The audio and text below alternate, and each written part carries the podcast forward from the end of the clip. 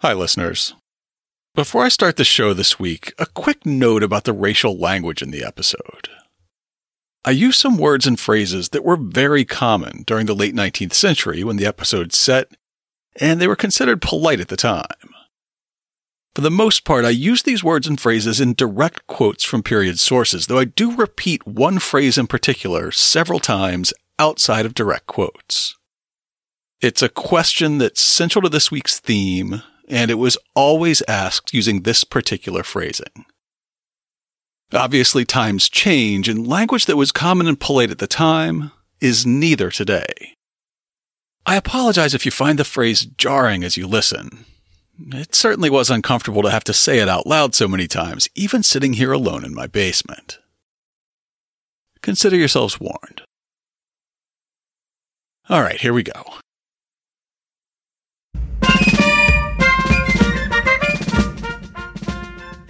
Welcome to Hub History, where we go far beyond the Freedom Trail to share our favorite stories from the history of Boston, the hub of the universe. This is episode 217 Richard Greener and the White Problem. Hi, I'm Jake. Subscribers will know that I republished about a dozen classic episodes into the podcast feed over the past few weeks to celebrate Black History Month. It is a little bit embarrassing, though, that none of the new episodes we released this month focused on Black history. That's why I'm releasing this episode today, February 28th, the last possible day of Black History Month.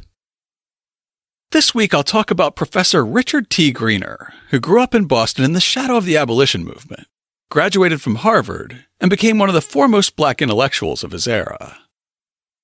However, soon after publishing his most influential work, when it seemed like he might take up the mantle of Frederick Douglass, he instead sank into obscurity. He was nearly forgotten for over a century, until his legacy was rediscovered in 2009 in a discarded steamer trunk in a dusty attic on Chicago's South Side. But before we talk about Professor Greener, I'd like to pause and thank our latest sponsors, Eliza T. and Daniel D. Thanks to loyal listeners like them, we can cover the costs of producing the show. Costs like web hosting and security, podcast media hosting, transcription services, and file storage. Listeners like Eliza choose to help Hub History on an ongoing basis by supporting us with $2, $5, or even $10 monthly on Patreon. Folks like Daniel can also make a generous one-time donation via PayPal. If you'd like to join them, you can go to patreon.com slash hubhistory or visit hubhistory.com and click on the Support Us link to see all the ways you can help us make Hub History. And thanks to all our new and returning sponsors. And now it's time for this week's main topic. At the turn of the 20th century, Americans of all political stripes were pondering what to do about what they called the Negro problem. Starting after the Civil War, and especially with the end of Reconstruction and the implementation of Jim Crow in the South, white Americans wondered what should be done about the millions of black Americans who were now no longer enslaved. These new citizens tended to be impoverished, with little or no formal education, and few job prospects beyond sharecropping and menial labor. For some white Americans, the answer was the creation of elaborate black codes in the South that criminalized African American life and returned tens of thousands of men who had previously been enslaved into servitude as prisoners. For others, the answer was uplift, and a boom in college foundings from the 1860s to the 1890s created what are now recognized as historically black colleges and universities. For many white Americans, the new urgency of the so called Negro problem led to a brief resurgence of the colonization movement, which sought to use free black Americans to colonize territories in Africa. This movement had seen its heyday in the decades before the Civil War, when slave owners saw it as a convenient way to make sure that free blacks weren't hanging around in America educating those who were still enslaved and encouraging uprisings.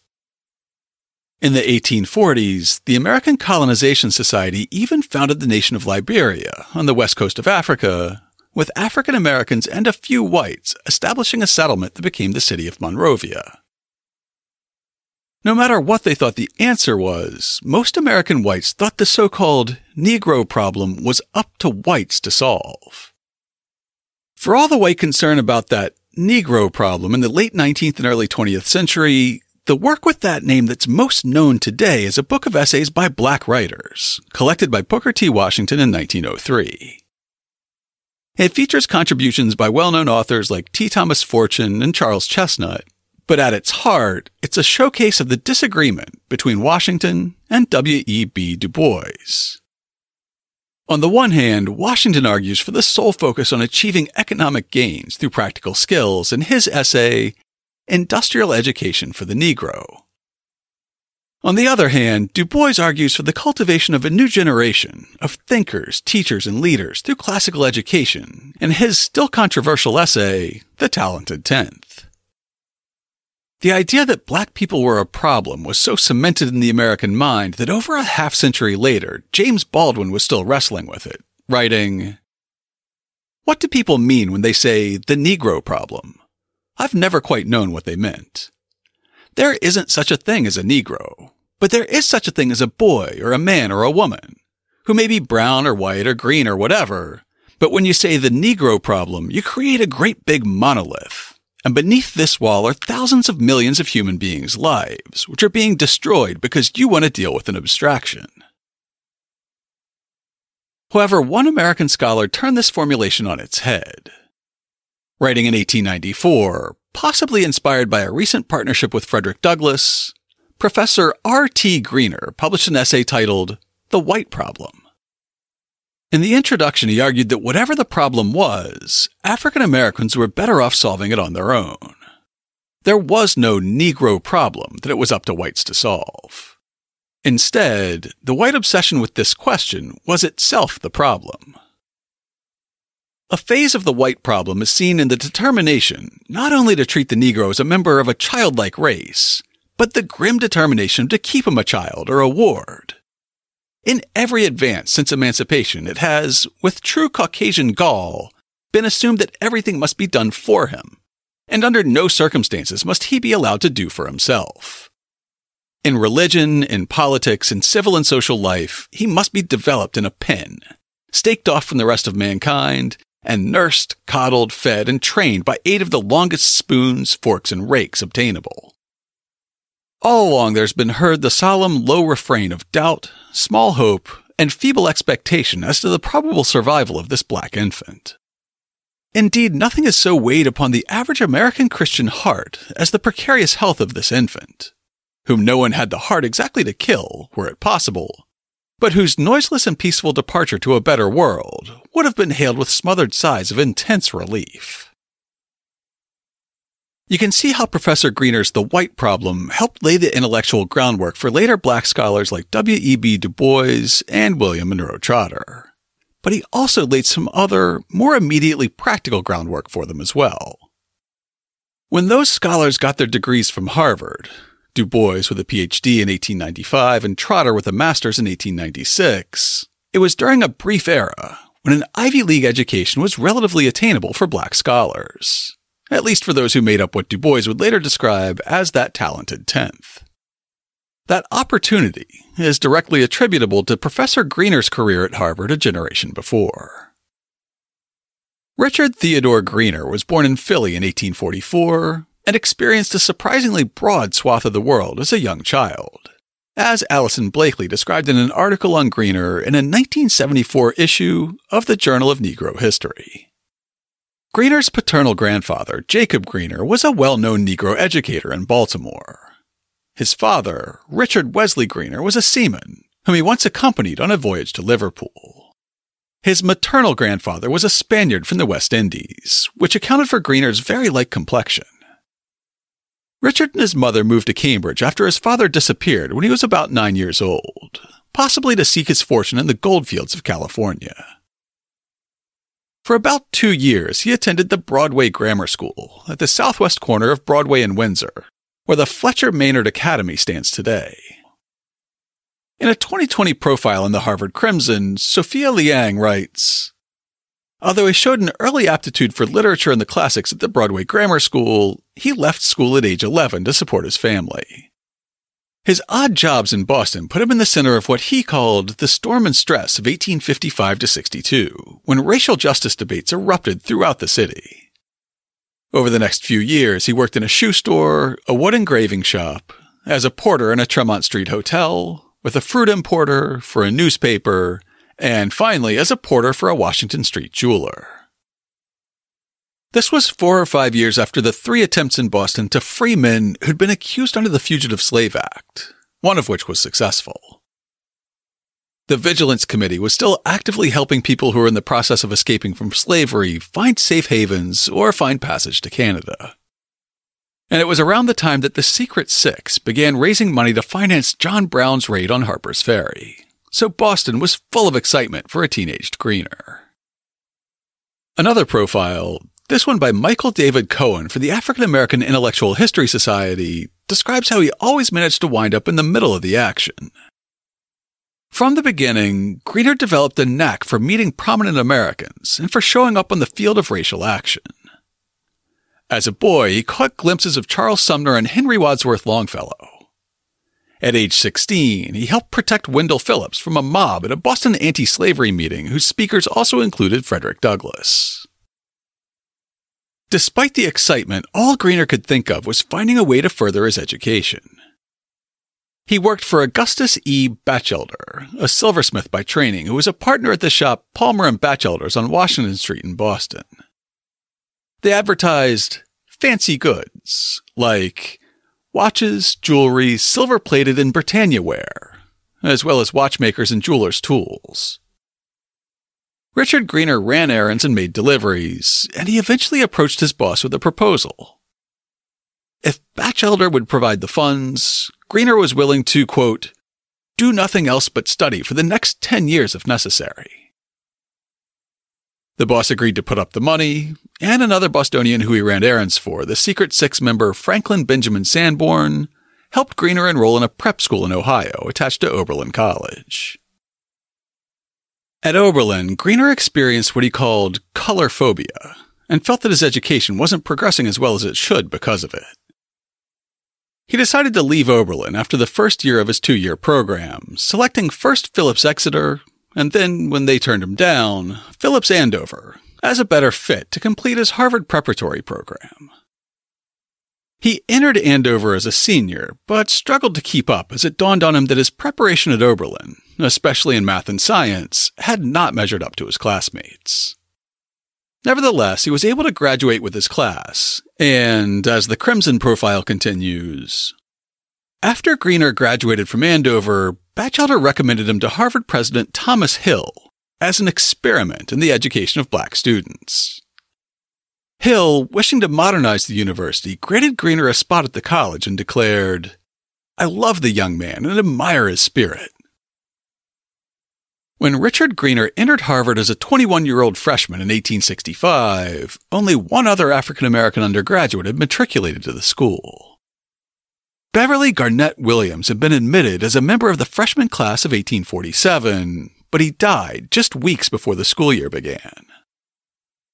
In 1850, Daniel Laing Jr., Isaac H. Snowden, and Martin Delany were admitted to Harvard Medical School.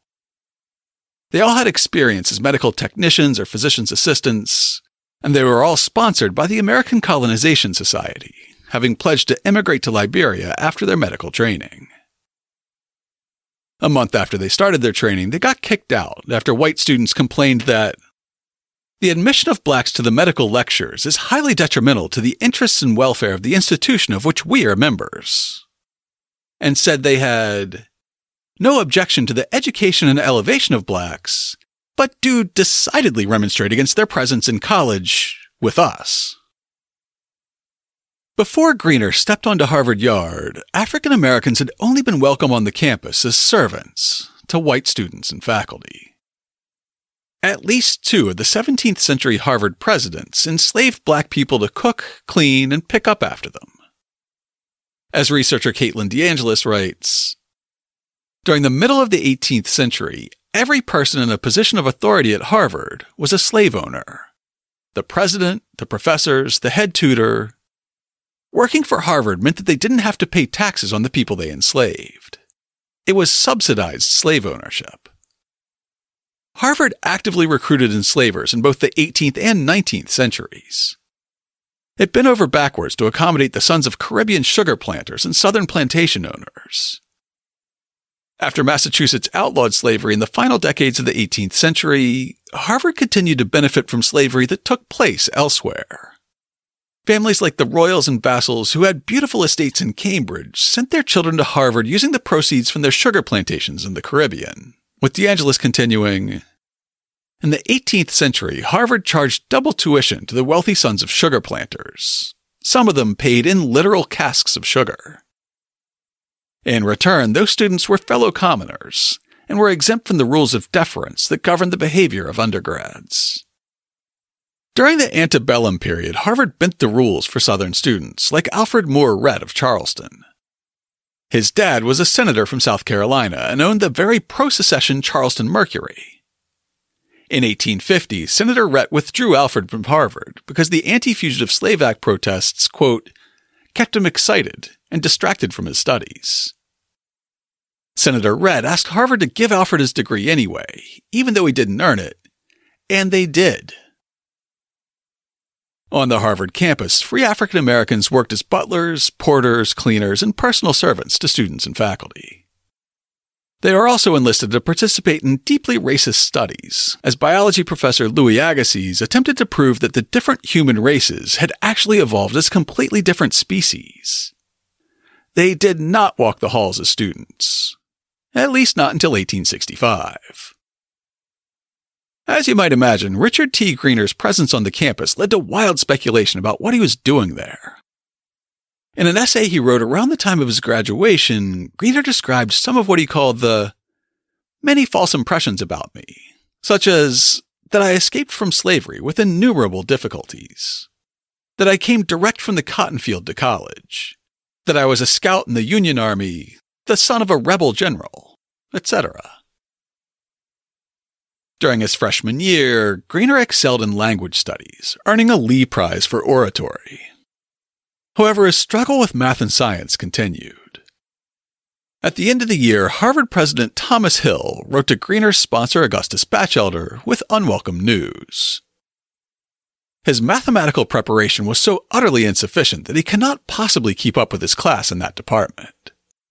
The faculty therefore strongly recommend him to withdraw from college and come back in September to join the next freshman class. In her Crimson profile, Sophia Liang writes Still determined to graduate, Greener worked with a private mathematics tutor, returned to college, and found his second freshman year much more successful. He wrote for the newly founded Harvard Advocate, joined the Pi Eta Society for Literature and Theater, and became friends with the second black student in the freshman class. He would go on to win first Bowdoin Prize for a dissertation on Irish land tenure and graduate with honors in 1870. Throughout his college years, Greener continued his knack of being in the right place at the right time to make acquaintances that would serve him well in his later career. Doctors Lady June Cole and Bruce K. Cole wrote in a 2018 biographical sketch Greener made significant contacts while at Harvard. His meeting of U.S. Senator Charles Sumner, also a Harvard graduate, and President Ulysses S. Grant during their visits to campus proved fortuitous to Greener's professional career.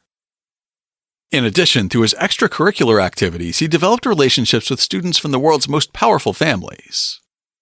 Moreover, his exposure to Boston's old guard abolitionists and anti slavery leaders taught him to stand up for his rights.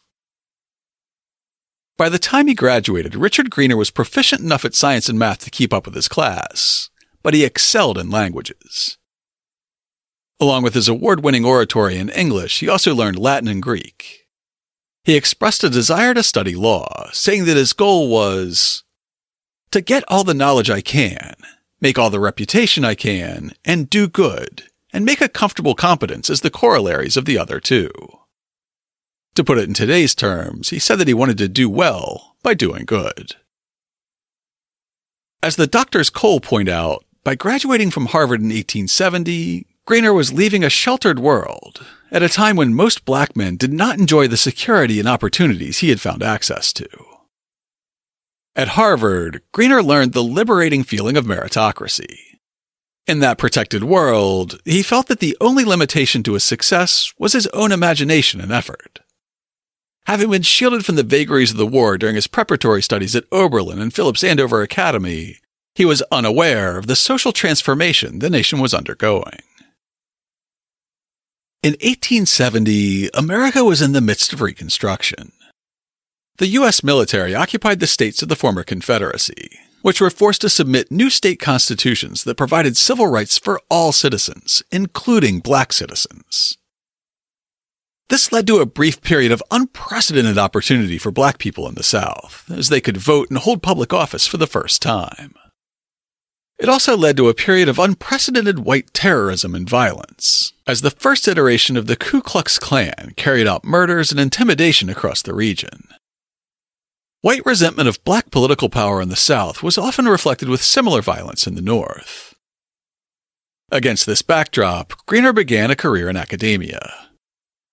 Lacking the funds to immediately attend law school, he took a job as a principal of a segregated school in Philadelphia from September 1870 until December 1872. The job was open because his predecessor had been shot to death in a race riot. The AAIHS profile notes While teaching at Philadelphia's Institute for Colored Youth, now Cheyney University, he continued to appear at momentous events.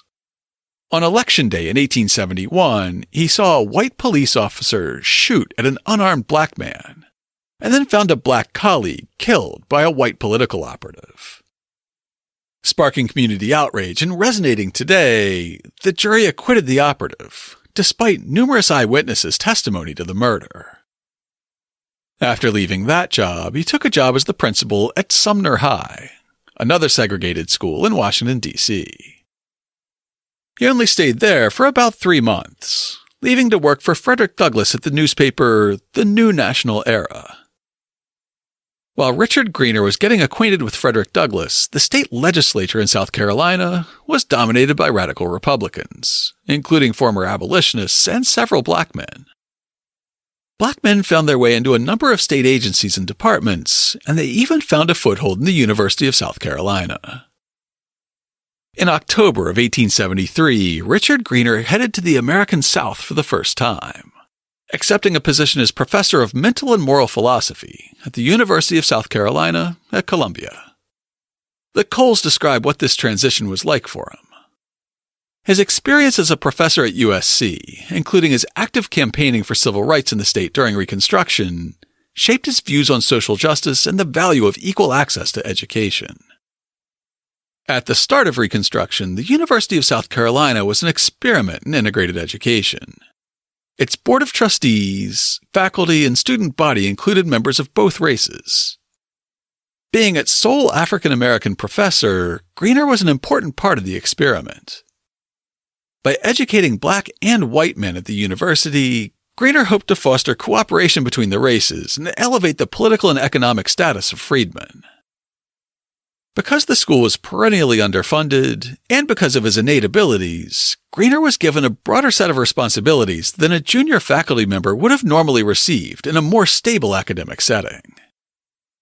In addition to teaching mental and moral philosophy at the university, he taught Latin, Greek, and math at the preparatory school, and served as secretary of the faculty committee, librarian, reorganizing a 27,000 volume collection cast into chaos during the Civil War, financial aid officer, and law school professor.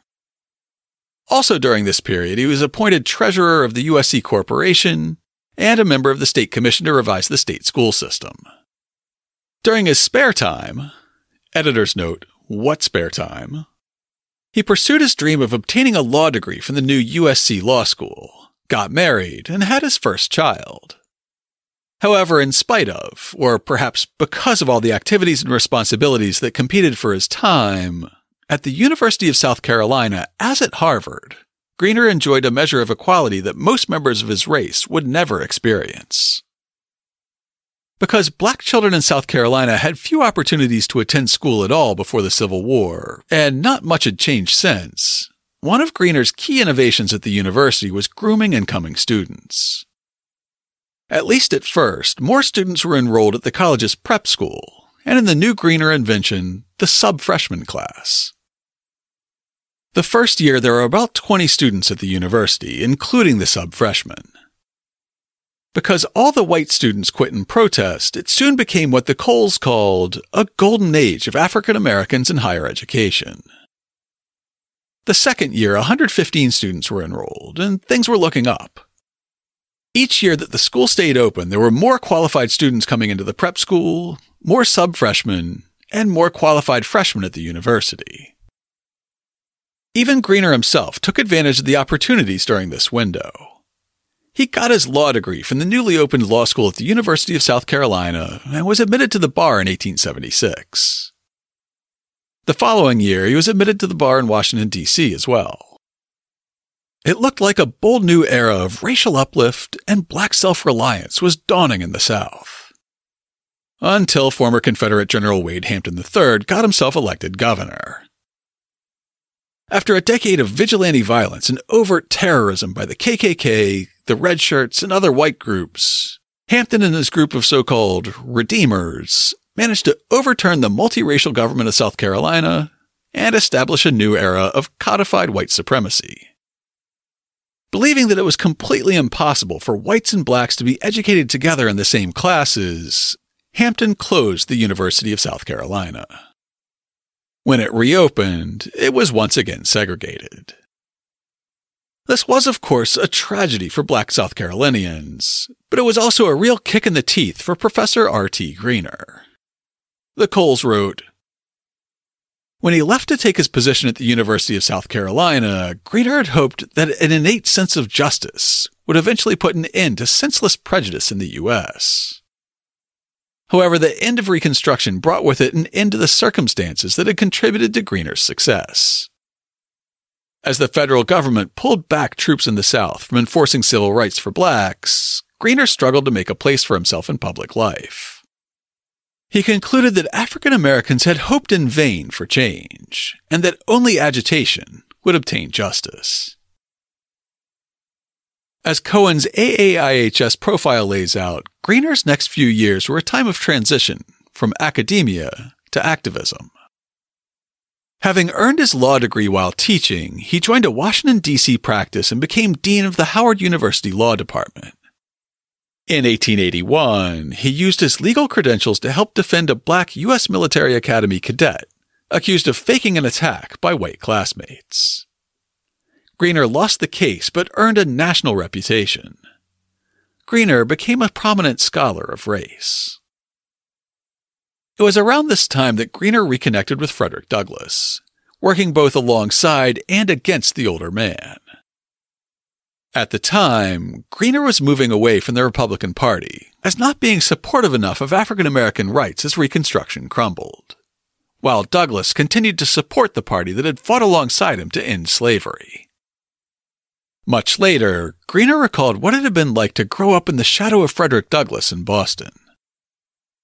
As a Boston boy, I well recall my first sight of Mr. Douglass in the late 50s.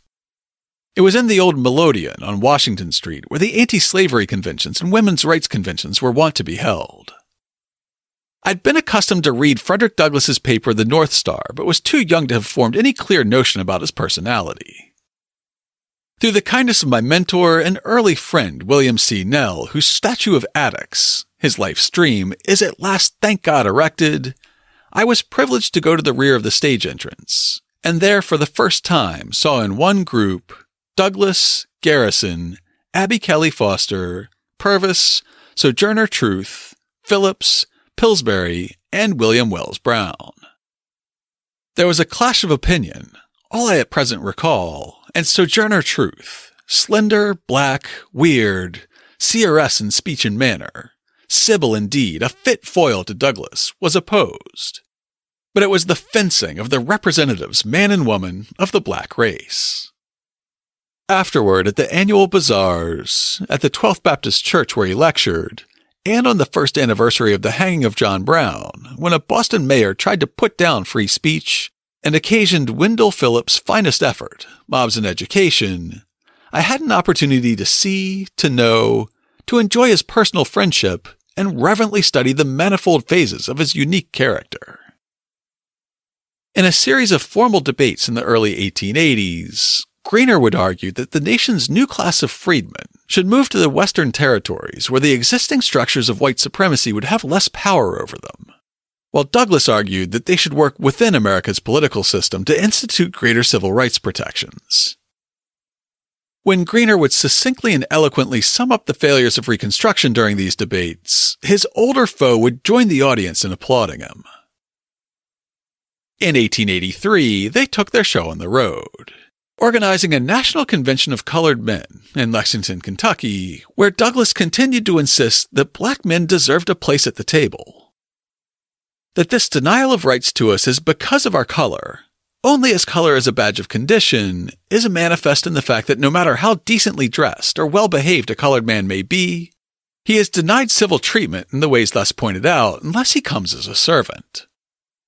His color, not his character, determines the place he shall hold and the kind of treatment he shall receive. That this is due to a prejudice and has no rational principle under it is seen in the fact that the presence of colored persons in hotels and rail cars is only offensive when they are there as guests and passengers. As servants, they are welcome, but as equal citizens, they are not. It's also seen in the further fact that nowhere else on the globe, except in the United States, are colored people subject to insult and outrage on account of color. The colored traveler in Europe does not meet it and we denounce it here as a disgrace to American civilization and American religion, and as a violation of the spirit and letter of the Constitution of the United States. Through his dialogue and sometimes tense partnership with Frederick Douglass, Richard Greener built a national reputation. Though he's mostly remembered today as the first black Harvard graduate, in his own time, Greener moved in the circles of the African American intellectual elite, and he was considered one of the leading racemen of the late 19th century. His partnership with Douglass continued the next year. His partnership with Douglass continued in 1884 when the two men were among 10 authors who contributed essays on the topic The Future of the Negro for the North American Review. The contribution by Douglass was fatalistic, seeing few options open to the black masses but to, in Douglass's words, adjust himself to American civilization. In the face of history, I do not deny that a darker future than I have indicated may await the black man. Contact of weak races with strong has not always been beneficent. The weak have been oppressed, persecuted, driven out, and destroyed. The Hebrews in Egypt, the Moors in Spain, the Caribs in the West Indies, the Picts in Scotland, the Indians and Chinese in our own country show what may happen to the Negro. But happily, he has a moral and political hold upon this country, deep and firm, one which in some measure destroys the analogy between him and other weak peoples and classes. His religion and civilization are in harmony with those of the people among whom he lives. He worships with them in common temple and at common altar and to drag him away is to destroy the temple and tear down the altar. Drive out the Negro, and you drive out Christ, the Bible, and American liberty with him. Greener, on the other hand, saw promise again in migration. But by this time he was less enthused about immigration to the Midwest and West. Instead, he was more focused on circulation in and out of the southern states, which other authors in that pre Great Migration collection identified as the natural and perhaps perpetual home of African Americans. Greener began The Negro will migrate, just as he has for 50 years, though not impelled by the same causes. The nucleus of the Negro population of Baltimore, Philadelphia, New York City, and Boston came originally from Virginia, South Carolina, North Carolina, and Louisiana. They came by reason of manumission, by flight, or remained when their too confiding masters brought them up on northern soil. Since the war, there's been a constant ebb and flow of this interstate migration, and in many instances it has completely overslowed the more stable pre-war population of the cities mentioned. The stream has penetrated far to the west and northwest, where many have gone, and where they receive higher wages than they did at the south. On the other hand, at the close of the rebellion, many of the younger men born at the North went south, generally settling in the states from which their fathers had migrated. they took an active part in Reconstruction politics. Of those born at the South prior to the war, a large number followed Union officers home, gained educational advantages, a knowledge of men and affairs, and have since returned as teachers and businessmen. Hitherto, migration has followed the natural law and seemed confined to the younger men. Now, the impulse affects those of mature age, and the South seems, as it should be, their natural goal. Perhaps presaging Marcus Garvey's views on black nationalism a half century later, Greener foresaw an era when African Americans would return to their ancestral continent. Not, however, forced onto ships by a colonization society in order to rid the U.S. of its so called Negro problem, but instead as an expansion of their already growing political and economic power. From the United States, the stream of civilization will inevitably lead to Africa. The rich tablelands east of Liberia will be occupied first, and we may look for many radiating currents therefrom. It would be poetic justice to see a Negro American civilization redeeming Africa. The antipathy formerly felt by the Negro American to colonization has passed away. He now sees quite clearly that to civilize Africa is to exalt the Negro race. Throughout, he stresses the importance of education and self reliance, with his essay closing The most hopeful sign for the Negro today is his indisposition to be carried and cared for. He aspires to own his house, manage his own plantation, conduct his own business, teach his own school. It is not his fault that he can't rid himself of the professed philanthropist and the professed politician. They will insist, despite the Negro's protest, upon praying, thinking, preaching, voting, and caring for him. About a decade later, after Greener and Douglass had drifted apart, they would each revisit the subject of the so called Negro problem, which still dominated public discourse. This was a pivotal time, coming at the last years of Douglass's life, and Greener's treatment of the problem set him up as a logical heir to Douglass's throne.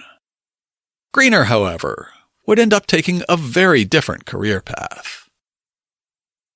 In 1893, Chicago hosted the World's Columbian Exposition, turning almost 700 lakefront acres into a gleaming new Great White City. Frederick Douglass pointed out that the nickname was appropriate because of more than just a fresh coat of white paint. The project's leadership was exclusively white, the workforce they hired was nearly all white, and black Americans were restricted to visiting the exposition only on a single, designated, colored day. Ida B. Wells led a boycott of the fair, while Frederick Douglass was appointed as a representative of the nation of Haiti in their pavilion, ensuring that he had official access to the fair and giving him a base from which to deliver a number of lectures and orations. During one of these speeches, a heckler interrupted him and asked what America should do about its Negro problem. Douglass put away his prepared remarks and replied, We hear nowadays of a frightful problem called a Negro problem. What is this problem? As usual, the North is humbugged. The Negro problem is a Southern device to mislead and deceive. There is, in fact, no such problem. The real problem has been given a false name. It is called Negro for a purpose. It has substituted Negro for nation because the one is despised and hated, and the other is loved and honored. The true problem is a national problem. It has been affirmed on the one hand and denied on the other that the Negro since emancipation has made commendable progress. I affirm that no people emancipated under the same conditions could have made more commendable progress than has the Negro in the same length of time. Under the whole heavens, there never was an enslaved people emancipated under more unfavorable circumstances, or started from a lower condition in life. Alluding to the rush to mend the bonds between white Northerners and white Southerners that led both sides to abandon the experiment of Reconstruction, he continued, We fought for your country. We ask that we be treated as well as those who fought against your country. We love your country.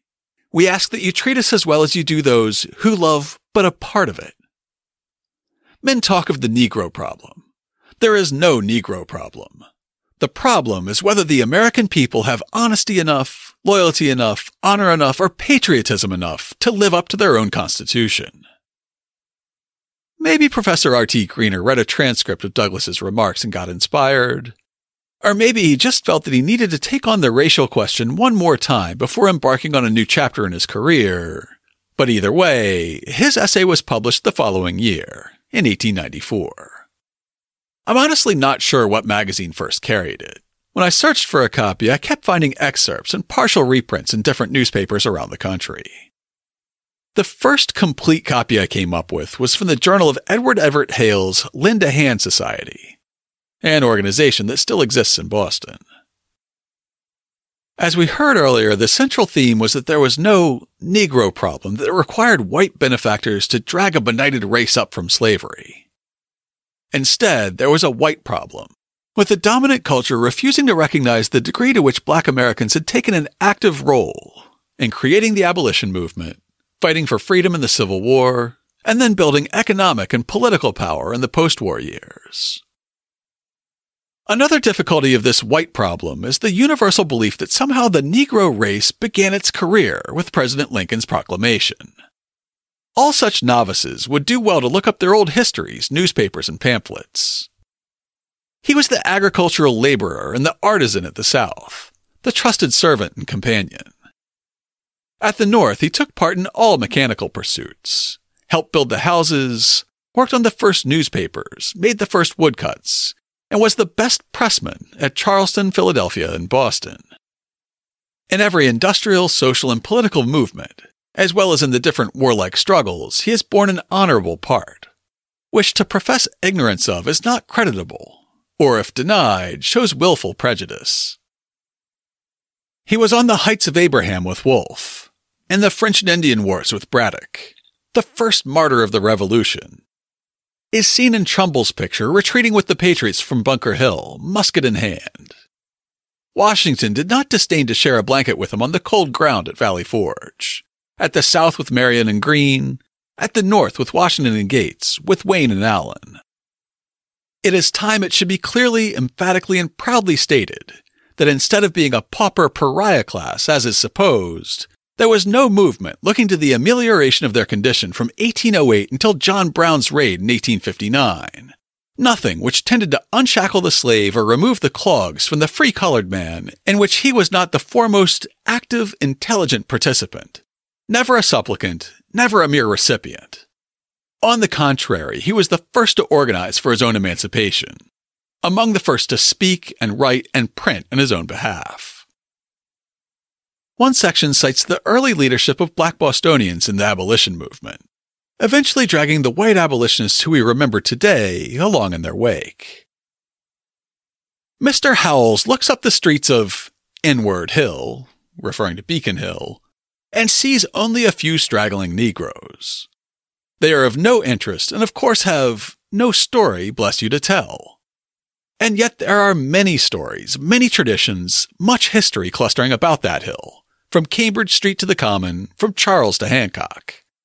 Big Dick the Boxer, precursor of Jackson. The Blind Preacher, Raymond. Prince Hall and Easton. Master Paul and his church and school, in which the first American Anti Slavery Society was organized, January 6, 1832. It was in Master Paul's church on Belknap Street that the abolitionists, driven from Tremont Temple in 1860, found refuge and preserved there free speech for Boston and for America. If David Walker's appeal, issued in 1828, had been printed in 1765 or 70, and had been about the rights of the colonies, it would long since have attracted attention. But it was written by one of the old cloth merchants of Brattle Street, an extinct guild, and is the voice of a black John the Baptist crying in the wilderness. It attained the honor of legislative attention and a reward set for the author's head. But it is an American classic, and forever answers all hints at Negro contentment under oppression. After tallying up centuries of black accomplishment and putting next to it in the ledger the many barriers still thrown up in front of African Americans because of their race, Greener concluded If character, reputation, manly accomplishments, the heights reached, the palm won, still find any black hero a marked man because of no fault of his own, and church and society, home and club, united in thus ostracizing him and his children, then is it not demonstrated that it is not the black, but the white problem which needs the most serious attention in this country? It's a career defining polemic, and it propelled Greener to the apex of black intellectualism just months before Frederick Douglass died. Richard Greener was perfectly positioned to take up that great man's mantle upon his departure from the stage. So why is he simply remembered as the first black graduate of Harvard, and not as a thought leader in racial uplift at the turn of the 20th century alongside Du Bois and Trotter? Almost as soon as The White Problem was published, Greener began pursuing a career in the Foreign Service. Prior to the administration of Woodrow Wilson, service in the federal government was legally and technically desegregated and a modest number of black men were able to make careers for themselves in the post office, treasury department, and even the state department. After years of rejection, Greener was finally appointed to a post in Mumbai, India, in early 1898. But his posting was delayed because of a local outbreak of the plague. Later that year, he was appointed to a new position as the first U.S. consul to Vladivostok, Russia. There was just one tiny problem as recognized in the introduction to a volume of his dispatches from Vladivostok held by the U.S. Archives. On May 25, 1898, Richard T. Greener's appointment as consul to Vladivostok was confirmed. But when he arrived at the post, the Russian authorities refused to accept his exequatur. On July 21, 1898, Greener's appointment was changed to that of commercial agent, a position which the Russians accepted. The Russians didn't want a black consul, so Greener had to accept a lesser title. Nonetheless, he would remain in Russia for the next eight years, losing touch with his wife of 14 years and six children back in the US, and taking a Japanese Russian woman as his common law wife, with whom he would have three more children. He would play a small part in the negotiations ending the Russo Japanese War and he earned a medal from the Qing dynasty in China for helping to provide famine relief during the Boxer War.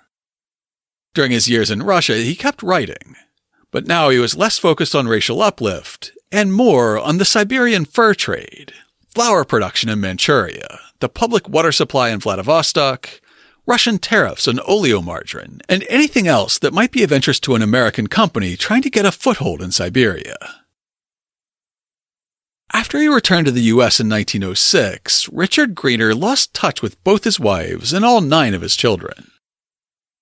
He lived with extended relatives in Chicago, supporting himself through legal work and an occasional lecture series. Professor Richard Theodore Greener died in 1922 at the age of 78, already wallowing in obscurity some 30 years after the peak of his fame as a raceman. That might have been the last we heard about Professor R.T. Greener, if members of a demolition crew hadn't checked inside the old trunk they found in the attic of the abandoned house they were tearing down on Chicago's South Side in 2009. An article in the Chicago Sun-Times describes what they discovered. It wasn't much more than a ghost house by the time Rufus McDonald got the call. The front door of the abandoned home near 75th and Sangamon was unlocked and swinging in the wind. Drug addicts, squatters, and stray animals carried away whatever they wanted. Everything that wasn't termite infested seemed to have been stolen. Even the copper pipes were gone. But the scavengers missed something incredible. Hidden in the attic that McDonald was contracted to clear before the home's 2009 demolition was a trunk.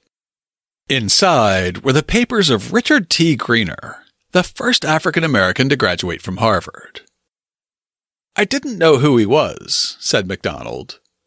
But as soon as I found out, I knew it was a story that had to be told. Historians thought the documents were lost in the 1906 San Francisco earthquake because Greener had passed through at the time. They were astonished to learn in the past week that Greener's 1870 Harvard diploma, water damaged but intact, his law license, photos and papers connected to his diplomatic role in Russia and his friendship with President Ulysses S. Grant have survived. It gives me gooseflesh, said Professor Henry Louis Gates Jr., who leads Harvard's W.E.B. Du Bois Institute for African American Research. Greener was a leading intellectual of his time. It's a remarkable discovery. His graduation blazed a trail for black Harvard intellectuals, including Gates's friend, President Barack Obama. The professor added, He was the voice before Du Bois and the president's predecessor. Rufus MacDonald held on to the papers for about three years before making the discovery public. He's faced intense criticism from academics for supposedly holding the papers hostage, even threatening to burn them at one point, after Harvard offered him what he considered an insultingly low sum for a few documents. He broke the collection up and slowly sold it off to the highest bidder. I'm no expert in rare books, but it looks like the most recent sales of Greener's papers ended around 2016. As more primary sources about Richard Greener have gone into libraries and archives, thanks in part to MacDonald, it's opened up his life to scholars, including Dr. Katherine Chaddock of the University of South Carolina, Greener's old school.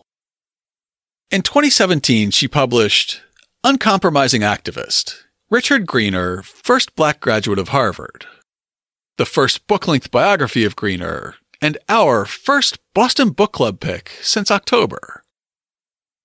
Her publisher's description says His black friends and colleagues often looked askance at the light skinned Greener's ease among whites, and sometimes wrongfully accused him of trying to pass. While he was overseas on a diplomatic mission, Greener's wife and five children stayed in New York City, changed their names, and vanished into white society. Greener never saw them again.